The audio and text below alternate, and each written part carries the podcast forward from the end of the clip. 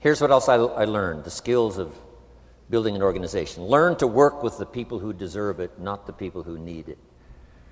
You must be like life itself respond to deserve, not to need. It doesn't say if you need, you will have a harvest.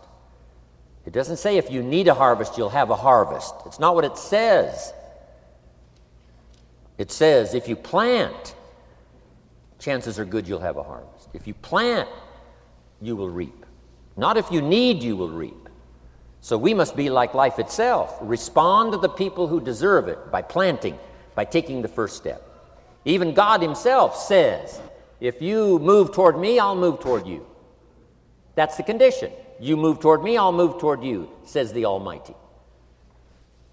Now, He could also say, You don't move, I don't move. You say, Well, that's arbitrary. Well, when you're God, you can set it up that way. Now, learn to work with the people who deserve it, not the people who need it. Now, here's what's the next step teach people how to deserve your time, teach people how to deserve your attention, teach people how to deserve a phone call. Say, Mary, you just take this one step and I take two steps. You take two steps, I take five steps. You don't step, I don't step. But this isn't hard now. You step, I step. You respond, I respond. You try, I try. You make a call, I back you up. Right? Learn to teach people how to deserve your time and your attention. Next, I learned to work by group more than individual. Here's why 80% of the people do 20% of the business. So 20% of the people you can work with individual, 80% you have to work with by group.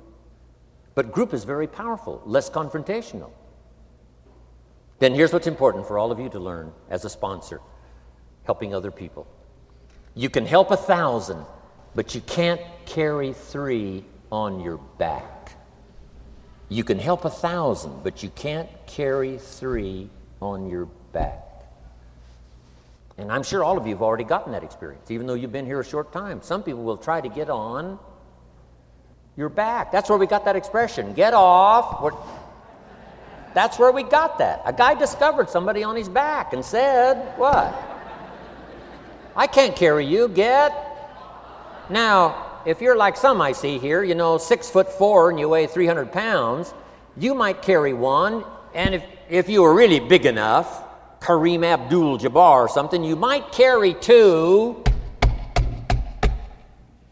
but you can't carry three. When babies are born, they were not designed just to be carried. Babies were not born to be carried all their life.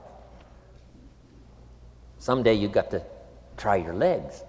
Someday you got to try your wings. Someday you got to try even if you fall down, you got to try because you can't just crawl around all your life. You can't be carried all your life.